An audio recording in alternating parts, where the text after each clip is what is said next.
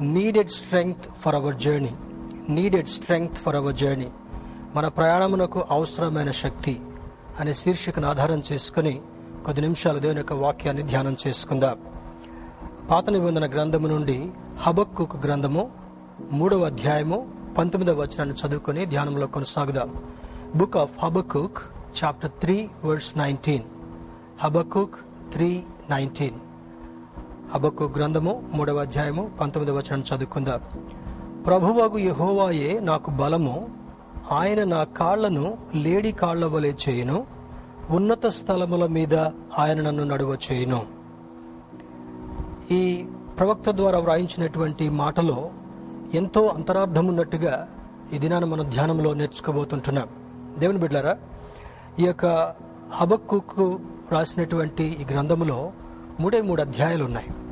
మన పితరులైనటువంటి ఇస్రాయలీలు చెదరిపోయినటువంటి స్థితి స్థితిలో దేవునికి దూరమైనటువంటి స్థితిలో ఈ హబక్కుకు చేసినటువంటి ప్రార్థన ఆయన కలిగినటువంటి దేవుడిచ్చినటువంటి అద్భుతమైనటువంటి శక్తితో కూడినటువంటి విజయాన్ని ఈ మూడు అధ్యాయాల్లో దాచి వ్రాయబడినట్లుగా అర్థమవుతుంటా ఉంది. ఇక్కడ స్ట్రెంగ్త్ అనేటటువంటి మాట బలము అని అర్థం ఉంటా ఉంది. ఎనర్జీ అంటే శక్తి ఉంటా ఉంది. ఈ రెండింటికి కూడా కొంచెం వ్యత్యాసం ఉన్నప్పటికీ కూడా దాని లోపలికి వెళ్ళినప్పుడు చాలా బలమైనటువంటి అంతరార్థం దానిలో దాగి ఉంటా ఉంది. ఫర్ ఎగ్జాంపుల్ ఎనర్జీ అనగానే మనకు నీరసమైనప్పుడు కొంత ఆ, మిల్క్ తాగడమో లేకపోతే శక్తినిచ్చేటటువంటి ద్రవ పదార్థాలు తాగడమో కొంత ఆహార పదార్థాలు తిన్నప్పుడు ఆ ఆ యొక్క స్ట్రెంగ్త్ మనకి కొద్దిసేపట్లో మన శరీరంలో నరాలకు అందించినట్లుగా ఉంటా ఉంది. శక్తి వచ్చిన తర్వాత ఆ బలమును బలముగా కన్వర్ట్ చేసిన తర్వాత ఆ బలముతో నడవడం కానీ పరిగెత్తడం కానీ కొన్ని కార్యాలు చేయడం కానీ జరుగుతుంటా ఉంది. సో స్ట్రెంగ్త్కి తర్వాత యొక్క ఎనర్జీకి కొంచెం వ్యత్యాసం ఉన్నట్లుగా మనం చూడగలగాలి. యాక్చువల్గా స్ట్రెంగ్త్ అనేటటువంటి దానికి బలం అనేటటువంటిది చాలా దగ్గర అర్థంగా ఉంటా ఉంది. దేవుని బిడ్డారా ఇంగ్లీష్ ట్రాన్స్లేషన్ కూడా గమనిద్దాం. God is my strength he will make my feet like deer's feet and he will make me walk on my high mountains ఇక్కడ ఇంగ్లీష్లో చాలా ప్రత్యేకమైనటువంటి ఒక ఒక విశిష్టతను కనబరిచేటటువంటి మాటలు కనబడుతున్నాయి. మొదటిది కొన్ని ట్రాన్స్లేషన్స్లో డీట్స్ ఫీట్ అని ఉంది.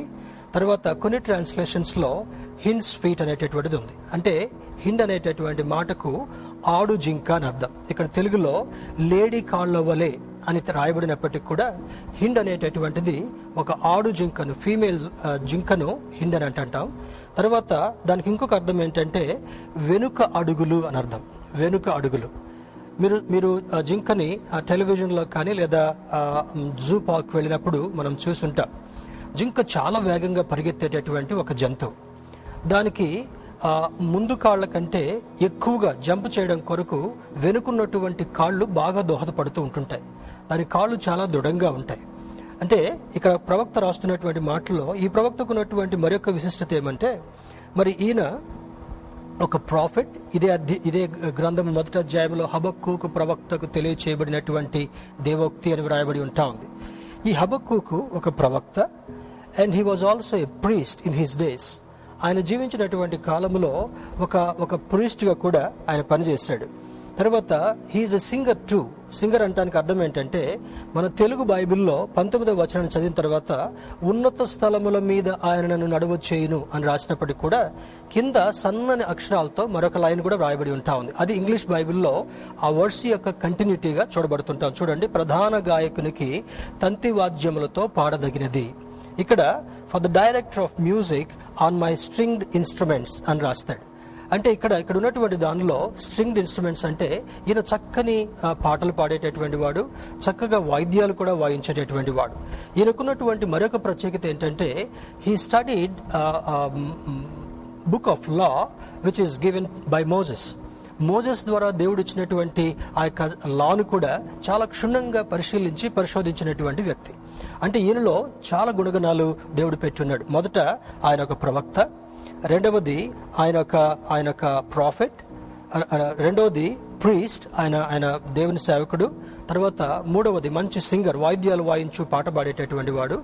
తర్వాత చట్టము ధర్మశాస్త్రం తెలిసినటువంటి ఒకనొక మంచి అద్భుతమైనటువంటి వ్యక్తిగా కూడా హబక్కుకుని గురించి చరిత్ర తెలియజేస్తుంటా ఉంది.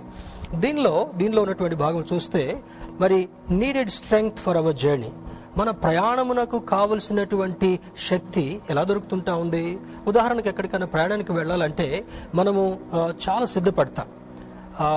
ఇది కాలినడకని వెళ్ళాలా? లేదా ఒక టూ వీలర్ త్రీ వీలర్లో వెళ్ళాలా? కారులో వెళ్ళాలా? బస్సులో వెళ్ళాలా? లేదా ట్రైన్లో వెళ్ళాలా? విమానంలో వెళ్ళాలా? రకరకాల బాధ్యాలు ఉంటా ఉన్నాయి. కానీ దేనికి వెళ్ళాలన్నా కూడా ఒక ప్రత్యేకమైనటువంటి సిద్ధపాటు అవసరమై ఉంటా ఉంది. సిద్ధపాటులో భాగంగా మరికొంత ప్రణాళిక కూడా ఉంటా ఉంది. ప్రణాళిక తర్వాత మరి ఇక్కడి నుంచి అక్కడికి వెళ్ళాలంటే నాకు ఎంత శక్తి అవసరం? నాకు కావాల్సినటువంటి ఆహార పదార్థాలు ఏంటి? నాకు కావాల్సినటువంటి వస్తువులు ఏంటి? నాకు కావాల్సినటువంటి డబ్బు ఎంత? ఇవన్నీ కూడా ప్రణాళికలో భాగంగా వస్తుంటా ఉంది. కానీ ఇక్కడ ఈ ఈ జర్- జర్నీ అని ఎందుకు నేను జ్ఞాపకం చేస్తున్నానంటే మోషే భక్తుడు తొంభైవ కీర్తనలో రాసినటువంటి మాటలో అక్కడ అంటాడు మరి మా ఆయుష్ కాలము డెబ్బది సంవత్సరములు అని అంటాడు. దాదాపుగా వాటిని మనం డేస్లో కన్వర్ట్ చేసుకుంటే ట్వంటీ ఫైవ్ థౌజండ్ చేంజ్. డేస్ని డెబ్బై సంవత్సరాలు సగటున జీవించేటటువంటి వాడు అన్ని దినాలు బ్రతకడానికి దేవుడు కృప చూపిస్తుంటున్నాడు. ఒకవేళ అధిక బలం ఉంటే ఎనభై సంవత్సరాలు. That means it may go up to twenty nine thousand plus days ఈ జీవిత కాలంలో ఇంకా కొంతమందికి దేవుడు ఇంకా కొంత దీర్ఘాయుష్నిచ్చి చాలామంది హండ్రెడ్ ఇయర్స్ వరకు దగ్గర వరకు బ్రతికేటటువంటి వారు ఉంటున్నారు. దేవుని బిడ్డరా ఈ జీవిత ప్రయాణములో ఎన్నో సమస్యలు శోధనలు ఇరుకులు ఇబ్బందులు ఇక్కట్లు కలగడం సహజమే. దాన్ని యోహాను భక్తుడి ద్వారా తెలియజేస్తూ అంటాడు you will have to face tribulations in this world ఈ లోకములో శోధనలు మీరు అనుభవింపక తప్పదు.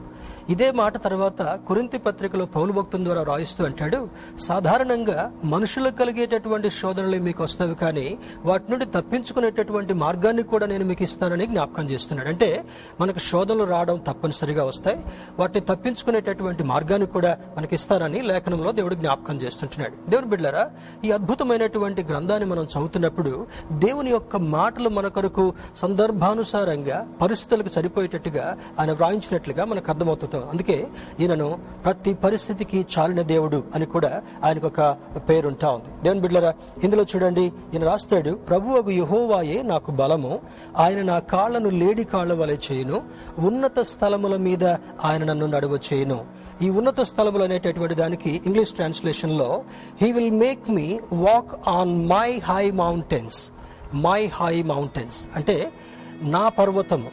నా పర్వతం ఏంటది?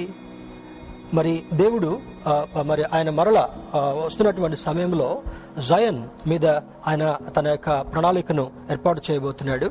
ఏర్పాటు చేయబడినటువంటి సంఘము మరి నూట నలభై నాలుగు వేల మంది వారితో ఆయన అనుసరించేటటువంటి బిడ్డలందరితో కూడా ఆ సియోను పర్వతం మీద తను మరి ఆ యొక్క బీస్ట్ని ఓడించిన తర్వాత తన యొక్క చిత్తాన్ని జరిగించబోతున్నాడు అనేటటువంటిది ఆ మాటలో ఉన్నటువంటి అర్థమై ఉంటా ఉంది. దేవుని బిడ్డరా ఇందులో ఉన్నటువంటి సారాంశాన్ని త్వర త్వరగా మనం జ్ఞాపకం చేసుకునేటటువంటి ప్రయత్నం చేద్దాం. The book of Habakkuk describes describes the picture of prideful people being humbled while the righteous live by faith అంటే ఎవరైతే గర్వంతో అహంకారంతో ఉంటారో వారిని సరిచేసి హంబుల్ చేసేటటువంటి ప్రక్రియ ఈ హబక్కుకు ద్వారా మాట్లాడుతున్నటువంటి మాటల్లో మనకు అర్థమవుతుంటాయి. ఈ మూడు అధ్యాయాలు క్షుణ్ణంగా చదివితే మనకు అది అర్థమవుతుంటా ఉన్నాయి.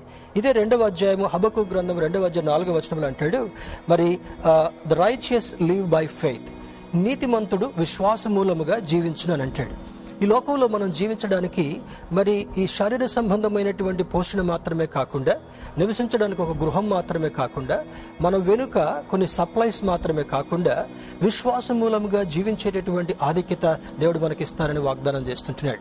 అంటే నీతిమంతుడు విశ్వాస మూలంగా జీవించను. ప్రస్తుతం ఉన్నటువంటి సంభవాలు చాలా ఆందోళనకరంగా మనకు కనబడుతుంటా ఉన్నాయి. చాలా గంభీరంగా ఉంటా ఉన్నాయి.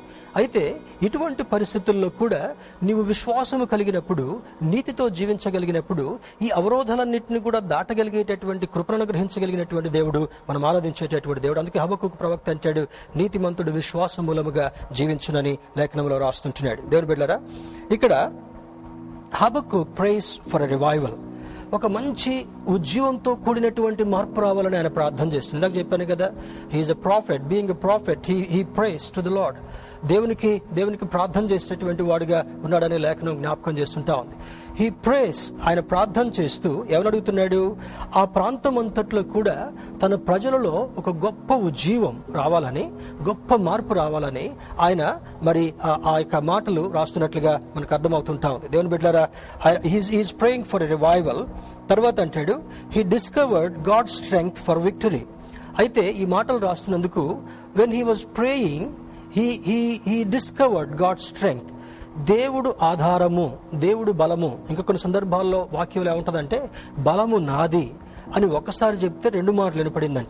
ఆయన బలము నాది అంటాడు జ్ఞానము నాది అంటాడు శక్తి నాది అంటాడు. అందుకే ఆయనకున్నటువంటి పేర్లలో I am the almighty God అని అంటాడు. నేను సర్వశక్తి కలిగినటువంటి దేవుడును అనే లేఖనం జ్ఞాపకం చేస్తుంటాను దేని బిడ్డరా? ఈ సర్వశక్తి కలిగినటువంటి దేవుడు సర్వాధికారం కలిగినటువంటి దేవుడు ఏం చేయాలనుకుంటున్నాడు? ఆయన గొప్ప కృపను కనపరిచి మరి తన బిడ్డలైనటువంటి వారిని తను ఆశ్రయించినటువంటి వారికి సహాయం చేయాలనేటటువంటిదే దేవుని యొక్క ముఖ్య ఉద్దేశం. తర్వాత where our strength runs out God's strength begins మన శక్తి మన ప్రయాణంలో ఈ యొక్క ఈ యొక్క ఎనర్జీ స్ట్రెంగ్త్ ఎప్పుడైతే అయిపోయినట్టుగా ఉంటుందో రన్అట్ అయినట్టుగా ఉంటుందో అక్కడ ఏం జ్ఞాపకం చేస్తున్నాడు? మరి గాడ్ స్ట్రెంగ్త్ బిగిన్స్ దేవుని మీద ఆధారపడినటువంటి వారికి మన శక్తి అయిపోతున్నటువంటి సమయంలో పరమ తండ్రిగా తన శక్తిని కనపరుస్తూ మనం నడిపించాలని కోరుకునేటటువంటి దేవుడు మనం ఆరాధించేటటువంటి దేవుడు. ఇందులో నెహమ్యా గ్రంథము ఎనిమిదవ అధ్యాయం పదవ వచనంలో నెహమ్యా భక్తుడు ఆ యొక్క శిథిలమైపోయినటువంటి ఎరుషులేము ఆ కోట గోడలన్నింటిని కూడా కట్టడం కొరకు రాజు దగ్గర పర్మిషన్ తీసుకుని కొంత సహాయాన్ని పొందుకొని తన దగ్గర ఉన్నటువంటి కొద్ది మంది అనుచరులతో ఆ ఎరుషులేమును పునర్నిర్మించడం కొరకు ఒక పెద్ద సాహసంతో కూడినటువంటి కార్యాన్ని చేపడతాడు.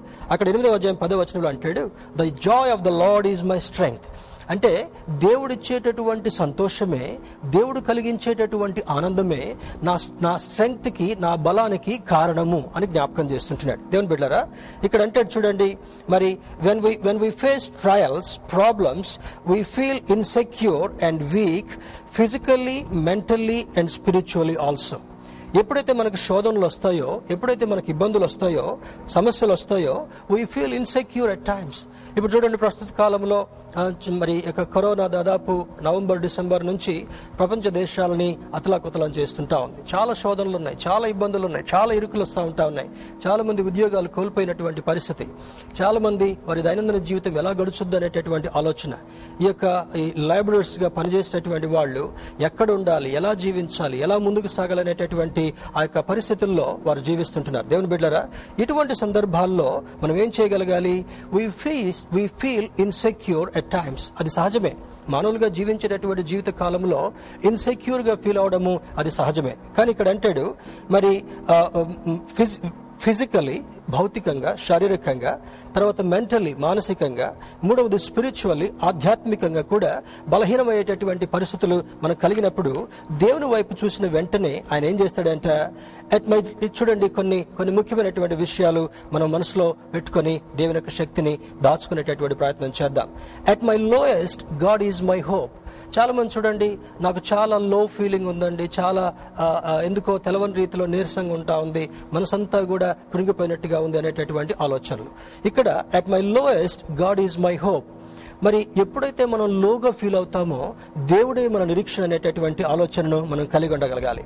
At my darkness God is my light మన జీవితంలో చీకటి సంభవించినప్పుడు దేవుడే మనకు వెలుగుగా ఉండేటటువంటి వాడు. అందుకే ఇరవై మూడో కీర్తనలు అంటాడు గడంధకారపు లోయలలో నేను సంచరించినను ఏ అపాయమునకు నేను భయపడను అని అంటాడు. దేవుని బిడ్డరా గడంధకారపు లోయలలో సంచరించినను ఏ అపాయమునకు భయపడను.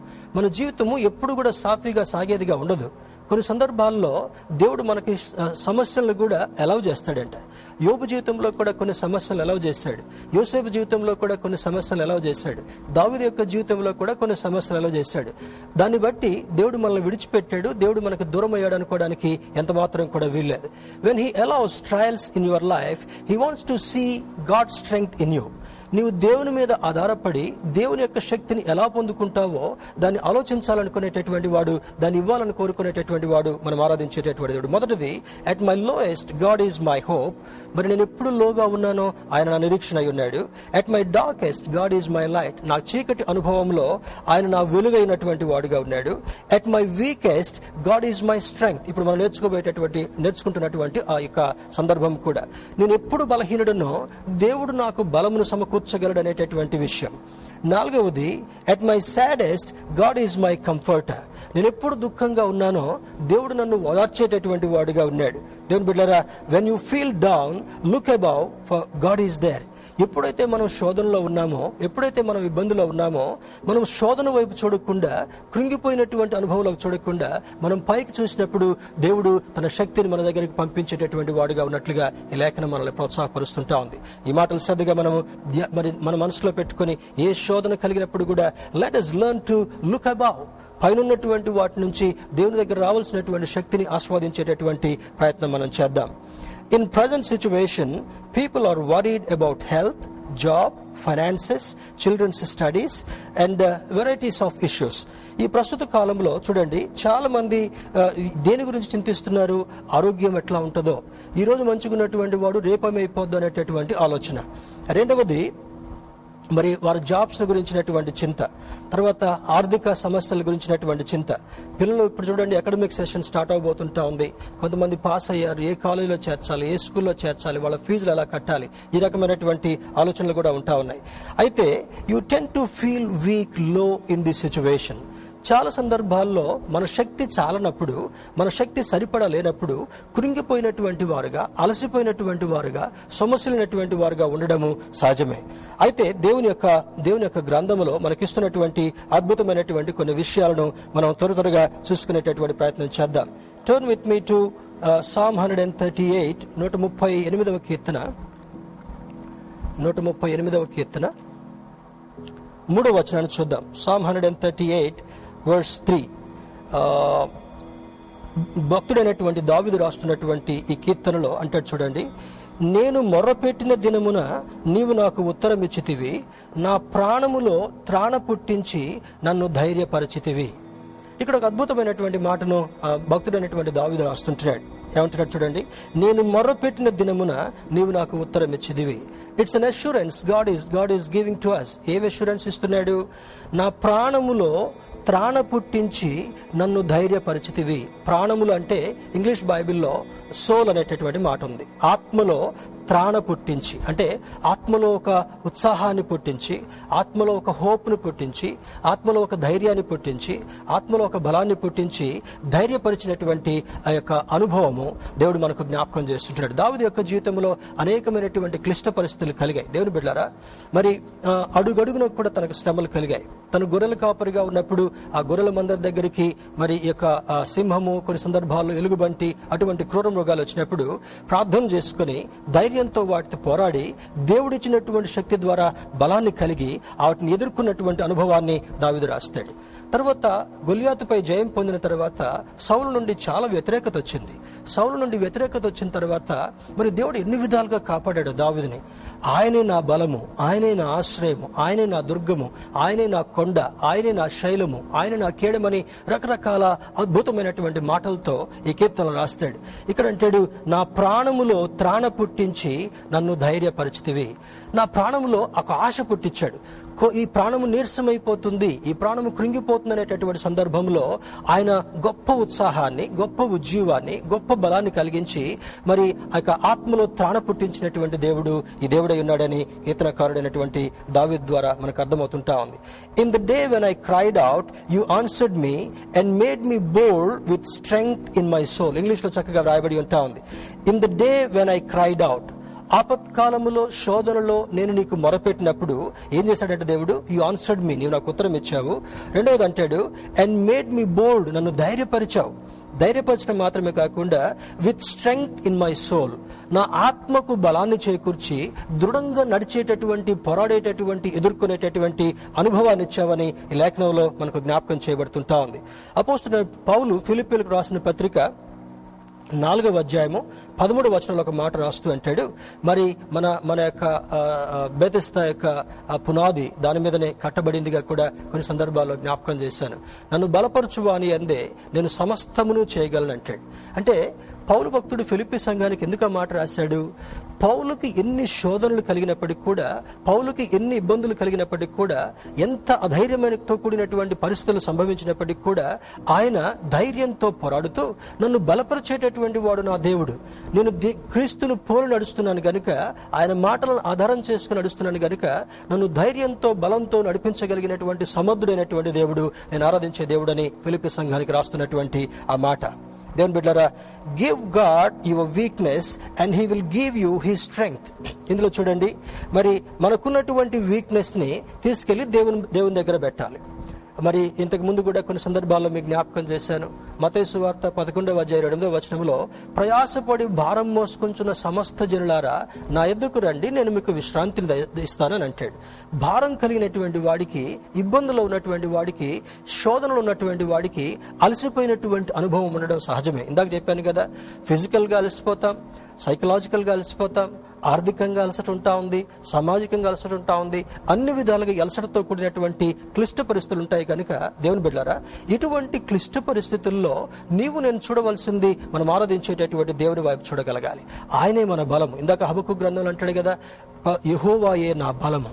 ఆయన బలమిస్తేనే మనం నడవగలం.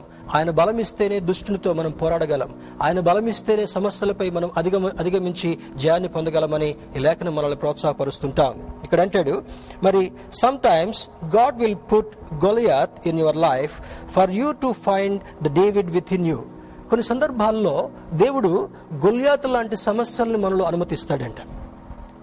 ఎందుకు? చాలాసార్లు మనం ఏమైనా ప్రార్థన చేస్తాం? అయ్యా ఈ కరోనా నా దగ్గరికి రాకుండా చేయ్యా ఈ బలహీనత నా దగ్గరికి రాకుండా చేయ ఈ శోధన నా దగ్గరికి రాకుండా చేయ ఇరుకులు నా దగ్గర రాకుండా చేయ ఈ వ్యాధి నాలో ఉండకుండా చేయమని మంచి ప్రార్థన చేయడం మంచిదే.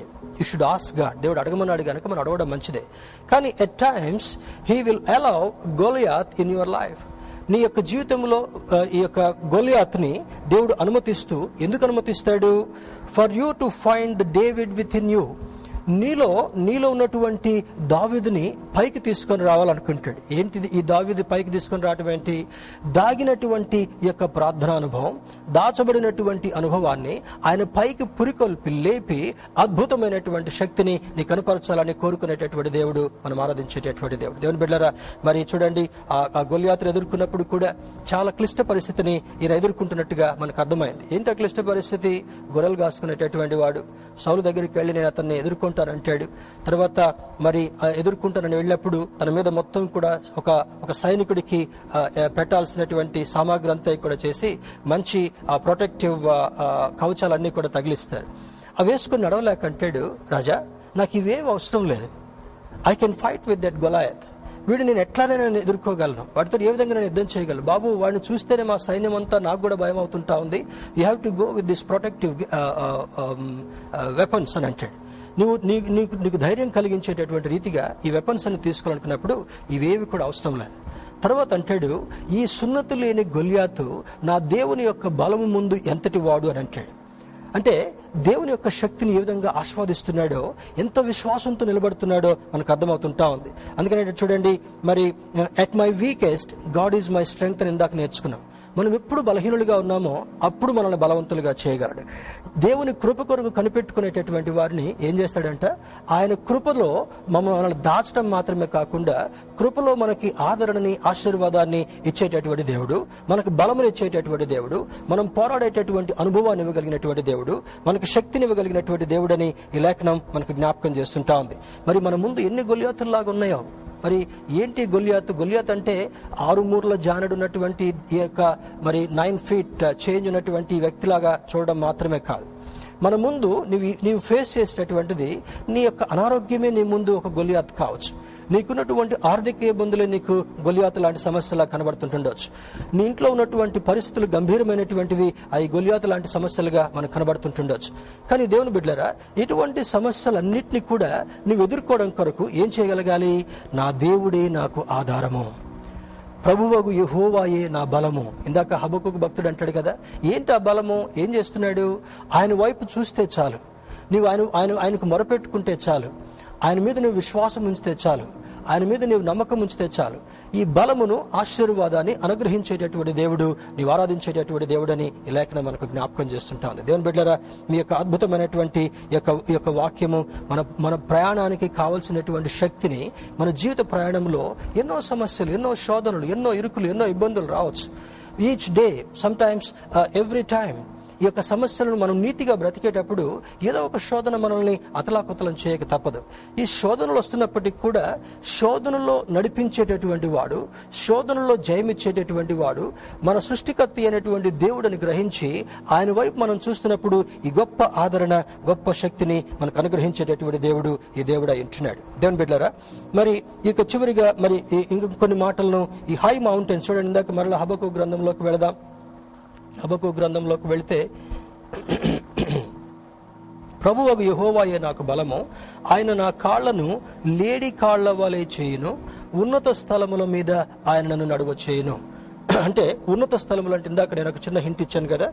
ఉన్నత స్థలం అంటే హై మౌంటైన్స్ అని అంటాడు. ఏంటి హై మౌంటైన్ బైబిల్లో ఇవ్వబడినటువంటి కొన్ని ఆధారాలు మనం చూసుకుంటే సియోను కొండ that is called high mountain in the Bible చూడండి దాని కొన్ని మాటలు చదువుకుందాం. పద్దెనిమిదవ కీర్తన. పద్దెనిమిదవ కీర్తన. మూడవ వచనం చదువుకుందాం. Psalm eighteen Psalm eighteen verse three పద్దెనిమిదవ కీర్తన మూడవ వచనంలో అంటాడు చూడండి.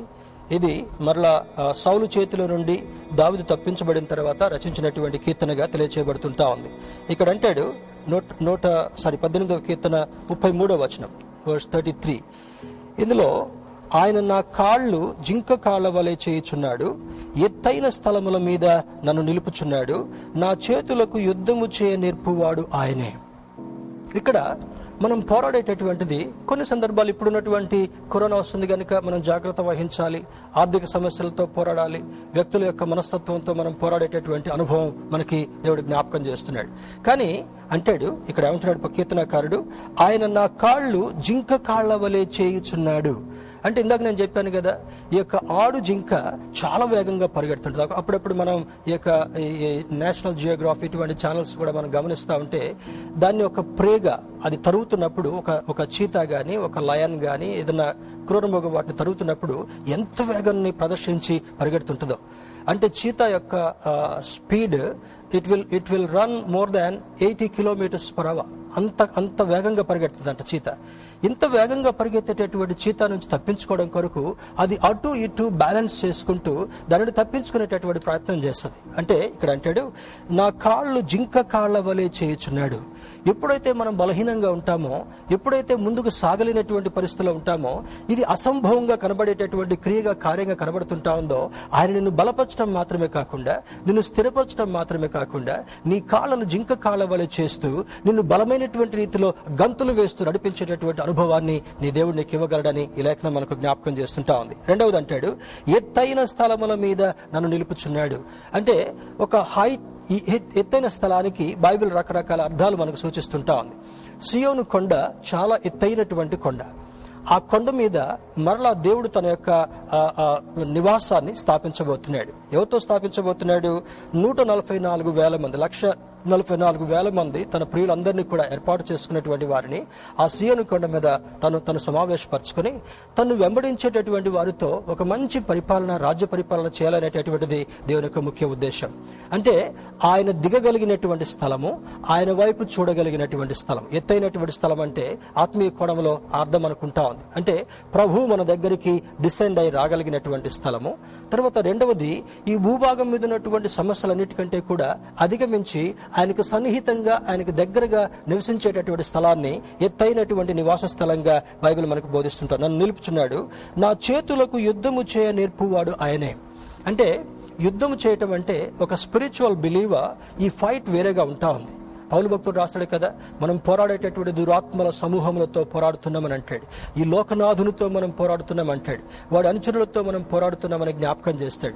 అంటే వాడితోటి పోరాడాలంటే నేరుగా ఫిజికల్గా పోరాడటం కాదు. నువ్వు ప్రార్థన చేస్తున్నప్పుడు ఈ ప్రార్థన దేవుని దగ్గరికి ధూపము వలె స్తోత్రము వలె స్థుతి వలె వెళ్ళిన తర్వాత ఆయన నిన్ను బలపరిచి నీ పక్షాన యుద్ధం చేసేటటువంటి వాడు. అందుకని దావిద భక్తుడు కూడా అంటాడు కదా యుద్ధము యహోవాదే అని అంటాడు. వెన్ హీ వాజ్ ఆయన గొలియాతో పోరాడేటప్పుడు కూడా నేను కాదు యుద్ధం చేసేటటువంటిది.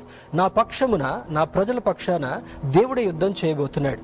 ఏ హెల్మెట్ పెట్టుకోలేదు ఏ యొక్క ఆ, మరి ఆ యుద్ధ యుద్ధ సామాగ్రి అంతటిని కూడా తను తన యొక్క దేహం మీదకి అమర్చుకోలేదు.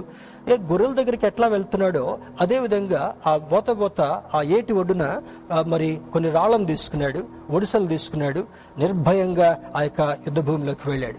అక్కడికి వెళ్ళిన తర్వాత గొల్లియాత రంకలేస్తున్నాడు ఈ సమస్య ముందు గొల్ దావీదు చాలా సూక్ష్మంగా కనపడేటటువంటి వాడుగా ఉన్నప్పటికీ కూడా యుద్ధము యుహోవాదే అని దేవుని మీద ఆధారపడి వెళుతున్నటువంటి కారణం వల్ల అహంకారుడైనటువంటి గొల్లియాతకు ప్రార్థన చేసి తన మాటలకు భయపడకుండా తన దేహదారోగ్యానికి భయపడకుండా తను తను ఇచ్చేటటువంటి ఆ యొక్క స్టేట్మెంట్స్ వైపు తన మనసును దృష్టిని మళ్ళించకుండా ఏం చేస్తాడు? దేవుని నామము పేరట నీ నేను యుద్ధానికి వస్తున్నాను అని అంటాడు. యుద్ధం నేనుగా చేసేది నా పక్షాన నా దేవుడు యుద్ధం చేయబోతున్నాడు అని గొల్లియాత్తో మాట్లాడుతూ ఆ ఒడిసల్లో రాయి పెట్టి తిప్పి వదిలిన తర్వాత అహంకారుడైనటువంటి గొల్లియాతు నొదుటను చొచ్చగా వాడు వెంటనే అక్కడ కింద పడ్డాడు. అతని కత్తితోటే అతని అతని తలను నరికివేసి సౌలరాజు దగ్గరికి అది తీసుకుని వెళ్ళినట్లుగా మనకు లేఖనం బోధిస్తుంటా ఉంది. దేవుని బిడ్డరా నీకు జయమిచ్చేటటువంటి వాడు నీ దేవుడు. నీ కాళ్ళను లేడి కాళ్ళ వలె మరి బలపరచగలిగినటువంటి దేవుడు నీవు ఆరాధించేటటువంటి దేవుడు. ఉన్నత స్థలం మీద నిలబెట్టేటటువంటి దేవుడు నీ దేవుడు అయి ఉంటున్నాడు. నీ చేతులకు యుద్ధము చే నేర్పేటటువంటి వాడు అనగా మనం స్థుతి స్థుతి దేవుని స్థుతిస్తున్నప్పుడు ప్రార్థన చేస్తున్నప్పుడు ఈ స్థుతి స్తోత్రము ఈ యొక్క ఇదంతటిని కూడా ఒక బలమైనటువంటి ధూపముగా దేవుని దగ్గరికి తీసుకుని వెళ్ళి ఈ ప్రార్థనా ఆయుధాన్ని ఉపయోగించిన తర్వాత దేవుని యొక్క శక్తిని ఉపయోగించిన తర్వాత అద్భుతమైనటువంటి ఆశీర్వాదంతో నీకు జయమును చేకూర్చేటటువంటి వాడు మనం ఆరాధించేటటువంటి దేవుడు. నా బాహువులు ఇత్తడి విల్లును ఎక్కువ పెట్టును నా బాహువులు. అంటే మరి ఫిజికల్గా పోయి యుద్ధ భూమిలో ఉండి యుద్ధం చేయడం కాదు. నువ్వు ప్రార్థన చేస్తున్నప్పుడు నీవు వల్లించేటటువంటి మాటలు నీవు దేవుని కీర్తిస్తున్నప్పుడు నీవు దేవునికి స్తోత్రం చేస్తున్నప్పుడు నీవు దేవుని యొక్క సన్నిధిలో సముఖంలో ప్రార్థన చేస్తున్నప్పుడు ఆయన చేసినటువంటి అద్భుతమైనటువంటి కార్యం ఏమనగా ఈ స్తోత్ర బలి దేవుని దగ్గరికి వెళ్ళిన తర్వాత సాతానుడికి వ్యతిరేకమైనటువంటి ప్రతి అంధకార క్రియను ఆయన లాయపరిచి నీకు విజయమును చేకూర్చేటటువంటి వాడని లేఖనం మనకు జ్ఞాపకం చేస్తుంటా ఉంది. దేవుని వెళ్ళారా అందుకే ఒక ఒక పాట భక్తుడు రాస్తాడు కదా స్తోత్ర బలి నీకేనయ్యా మనం స్తోత్రాలు చెల్లిస్తున్నప్పుడు మనం పాట పాడుతున్నప్పుడు మనం ప్రార్థన చేస్తున్నప్పుడు దేవుడు దాన్ని ఒక ధూపం వల్ల తీసుకుని నీకు వ్యతిరేకంగా ఉన్నటువంటి ప్రతి ఆయుధాన్ని కొట్టివేసి నీకు జయమును చేకూర్చేటటువంటి వాడని ఈ లేఖనం మనకు జ్ఞాపకం చేస్తుంటాం. దేని బిడ్డరా ఇక్కడ చూడండి ఇంకొక మాట కూడా చూద్దాం. ఏషియా గ్రంథము ఏషియా గ్రంథము రెండవ అధ్యాయము రెండవ వచనాన్ని కూడా చూద్దాం. Isaiah chapter two verse two యెషయా గ్రంథము రెండవ అధ్యాయం రెండవ వచనం. అంత్య దినములలో పర్వతముల పైన యహోవా మందిర పర్వతము పర్వత శిఖరమున స్థిరపరచబడి కొండల కంటే ఎత్- ఎత్తుగా ఎత్తబడును. ప్రవాహము వచ్చినట్టు సమస్త అన్యజనులు దానిలోనికి వచ్చెదరు. ఇది ప్రవచనాత్మకమైనటువంటి మాట. ఇందాక హబక్కుకి ఇచ్చింది కూడా హబక్కు ప్రవక్త అయినటువంటి హబక్కుకి దేవుడు ఇచ్చినటువంటి దేవోక్తి అని మొదటి వచనంలో మొదటి అధ్యాయంలో స్టార్ట్ చేస్తాడు. ఇక్కడ యశో భక్తుల ద్వారా ఇవ్వబడుతున్నటువంటి సందేశం ఏంటంటే అంత్య దినములలో అంటే ఇప్పుడు జరిగేటటువంటి సంభవాలను చూస్తున్నప్పుడు క్రైస్తవులందరికీ కూడా కలిగేటటువంటి ఆలోచన ఏంటంటే ఇవన్నీ ఎన్ టైమ్ సూచనలేమో అని అనుకోవడం మనం ప్రారంభించాం కదా? అంటే భూకంపాలు కలుగుతున్నాయి యుద్ధ సమాచారాలు వినబడుతుంటా ఉన్నాయి కరువులు కనబడుతుంటా ఉన్నాయి భయంకరమైనటువంటి మరణ వార్తలు వినబడుతుంటా ఉన్నాయి. తర్వాత ఈ యొక్క తెగుళ్ళలో భాగంగా ఈ మిడతల దండు కూడా మరి ఆయా దేశాలని ఆయా రాష్ట్రాలని చుట్టుముడుతున్నట్లుగా అర్థమవుతుంటా ఉంది. భూకంపాలు వస్తాయి. ఎప్పుడేం జరుగుద్దో అర్థం కానటువంటి అగమ్యగోచరంగా ఉండేటటువంటి పరిస్థితులు కనబడుతుంటా ఉన్నాయి. ఇవన్నీ కలుగుతున్నప్పుడు మనకు కలిగేటటువంటి అనుభవం ఏంటంటే అంత్య దినములలో అనేటటువంటి మాట. ఇది దేవుడు ఇవన్నీ చూస్తూ చూస్తున్నప్పుడు చూడండి ప్రకటన గ్రంథంలో మరి మన సిరీస్లో నేర్చుకున్నాం. ఈ బీస్ట్ ఈ యొక్క ఈ యొక్క డ్రాగన్ అనేటటువంటి క్రూర మృగము ఈ యొక్క రకరకాలుగా సాతానుడు ఆపరేట్ చేయబోతుంటా ఉన్నాడు. తర్వాత one one nation one currency one rule అనేటటువంటి మాట రాబోతుంటా ఉంది. ఇవన్నీ కూడా కొన్ని సంకేతాలు వినబడుతుంటా ఉన్నాయి. తర్వాత ఈ యొక్క యాంటీ క్రైస్ట్ ఈ ప్రపంచ దేశాలంతటినీ కూడా వాడి గుప్పిట్లోకి తెచ్చుకొచ్చుకొని అంత్యక్రీస్తు యొక్క పరిపాలనలో భాగంగా ఈ దేశంలో ఉండేటటువంటి నాయకుడిని ఒకరిని సాతానుడు పట్టుకోబోతుంటున్నాడు. దేవుని బిడ్డరా ఇవన్నీ చూస్తూ దేవుడు ఊరుకుండేటటువంటి వాడు కాదు. అందుకే ఇక్కడ యశా ప్రవక్త ద్వారా కొన్ని వేల సంవత్సరాల క్రితం రాస్తున్నటువంటి మాట ఏమంటే అంత్య దినములలో పర్వతముల పైన యహోవా మందిర పర్వతము పర్వత శిఖరమున స్థిరపరచబడి కొండల కంటే ఎత్తుగా ఎత్తబడును. మొదటిది అంత్య దినాల్లో ఉన్నటువంటి ఒక మాటను మనం జ్ఞాపకం చేసుకోవాలి. రెండవది పర్వతముల పైన. ఈ పర్వతాలన్నిటికంటే ఎత్తైనటువంటి పర్వతము సియోను పర్వతంగా మనం చూడగలగాలి. దాని మీద యహోవా మందిర పర్వతము పర్వత శిఖరమున స్థిరపరచబడి పర్వత శిఖరం అంటే పీక్ ఆఫ్ ది మౌంటైన్ ఈ యొక్క ఈ యొక్క ఈ పర్వతము మీద ఈ పీక్ మీద స్థిరపరచబడి ఏం చేస్తాడంటే? యహోవా మందిర పర్వతము పర్వత శిఖరమున స్థిరపరచబడి కొండల కంటే ఎత్తుగా ఎత్తబడును. కొండల కంటే ఎత్తుగా ఎత్తబడును. ఈ హబక్కుకు ద్వారా దేవుడు మాట్లాడేటటువంటి మాట ఏంటంటే ఆ ప్రజలందరూ కూడా మరి మాట వినటువంటి వారుగా అయిపోయారయ్యా ఆ హబక్కుకు వాళ్ళ గురించి నువ్వు ప్రార్థన చేస్తున్నావు కానీ మరి మరి మూర్ఖంగా ఉన్నటువంటి వారందరినీ కూడా వదిలిపెట్టి నా ప్రజలైనటువంటి వారిని ఆయా స్థలాల నుంచి నేను సమకూర్చుకోబోతున్నాను. నా ప్రజలతో ఈ సియోను పర్వతం మీద నేను నివాసం చేయబోతున్నాను. మరి ఆ, పర్వతం మీద నా బిడ్డలతో నేను సహవాసం చేయబోతున్నాను. వారిని ఒక కుటుంబముగా నేను ఒక యజమానుడిగా చూడబోయేటటువంటి సమయము రాబోతుందని ముందుగానే హబకుతో యష్యా ప్రవక్తతో ఎహెజ్కేల్ ప్రవక్తతో డానియల్తో ఈ భక్తులందరితో దేవుడు వ్రాయించినటువంటి మాట ఈ సాయంకాలం వేళ పరిశుద్ధాత్మ దేవుడు జ్ఞాపకం చేస్తున్నాడు. When Christ the lamb with his one lakh forty four thousand shall shall stand upon Mount Zion after gaining victory over the beast antichrist ఈ అంత్యక్రీస్తు మీద ఈ యొక్క క్రూరముఖం మీద దేవుడు జయం పొంది ఈ తన బిడ్డలందరితో కూడా కలిసి ఒక ఒక చక్కని అనుభవంతో ఆ శిఖరాగ్రం మీద సియోను పర్వతం మీద తన నివాసం చేయబోతున్నాడని లేఖనం మనం జ్ఞాపకం చేస్తుంటా ఉంది. దేని బిడ్డరా ఈ యొక్క ఈ ఈ యొక్క ఉదయకాల సమయంలో దేవుని బిడ్డలుగా దేవుని యొక్క బిడ్డలుగా ఆయన యొక్క మాటలు ధ్యానం చేసినటువంటి మనము మరలా చూద్దాం చూడండి. హబకుకి ఇచ్చినటువంటిది ప్రభువగు యహోవాయే నాకు బలము. ఆయన నా కాళ్ళను లేడి కాళ్ళ వలె చేయును. ఉన్నత స్థలముల మీద ఆయన నన్ను నడువ చేయను. ఈ వాక్యాన్ని వింటున్నటువంటి నీవు నేను కూడా. దేవుని యొక్క గొప్ప నిరీక్షణ కలిగినటువంటి వారుగా. ఎన్ని సమస్యలు వచ్చినా ఎన్ని శోధనలు వచ్చినా ఎన్ని ఇరుకులు వచ్చినా ఎన్ని ఇబ్బందులు వచ్చినా కూడా వీటన్నిటిలో నీకు జయమివ్వగలిగినటువంటి వాడు నీవు ఆరాధించేటటువంటి దేవుడని మరి లేఖనం జ్ఞాపకం చేస్తుంటా ఉంది. So let us have hope in him ఆయన మీద విశ్వాసం కలిగినటువంటి వాళ్ళుగా నమ్మకం కలిగినటువంటి వాళ్ళుగా నిరీక్షణ కలిగినటువంటి వాళ్ళుగా ఉందా? మరి దేవుని బిడ్డలుగా కొనసాగుదాం. This corona will not move his children ఆయన బిడ్డలైనటువంటి వారిని ఈ వైరస్ ఏం చేయలేదు లోకంలో వచ్చేటటువంటి సమస్యలు కూడా ఏం చేయలేవు.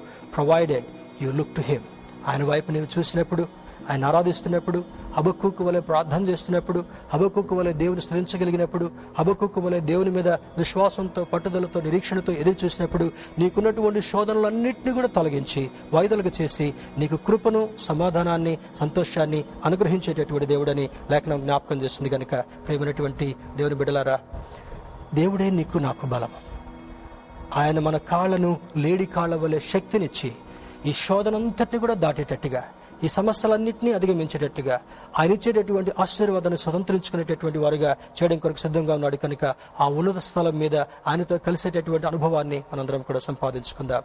మరి ఈ యొక్క క్లిష్ట పరిస్థితుల్లో ఈ కష్టకాలంలో మరి మన జర్నీలో మన జీవిత ప్రయాణంలో needed strength for our journey మన ప్రయాణంలోకి కావాల్సినటువంటి బలాన్ని దేవుని ద్వారా పొందుకుందాం. దేవుని యొక్క శక్తితో ముందుకు సాగుదాం. సాతానుడిపై విజయాన్ని సంపాదించుకుందాం. ఆయన బిడ్డలుగా కొనసాగుతూ మన దేవుడిని మహింపరుద్దాం అతి కృప అతి ధన్యత దేవుడు మనకు కలుగజేసి ఈ క్లిష్ట పరిస్థితుల్లో ఆయన బలముతో మనం నడిపించునుగాక. ఆమెన్.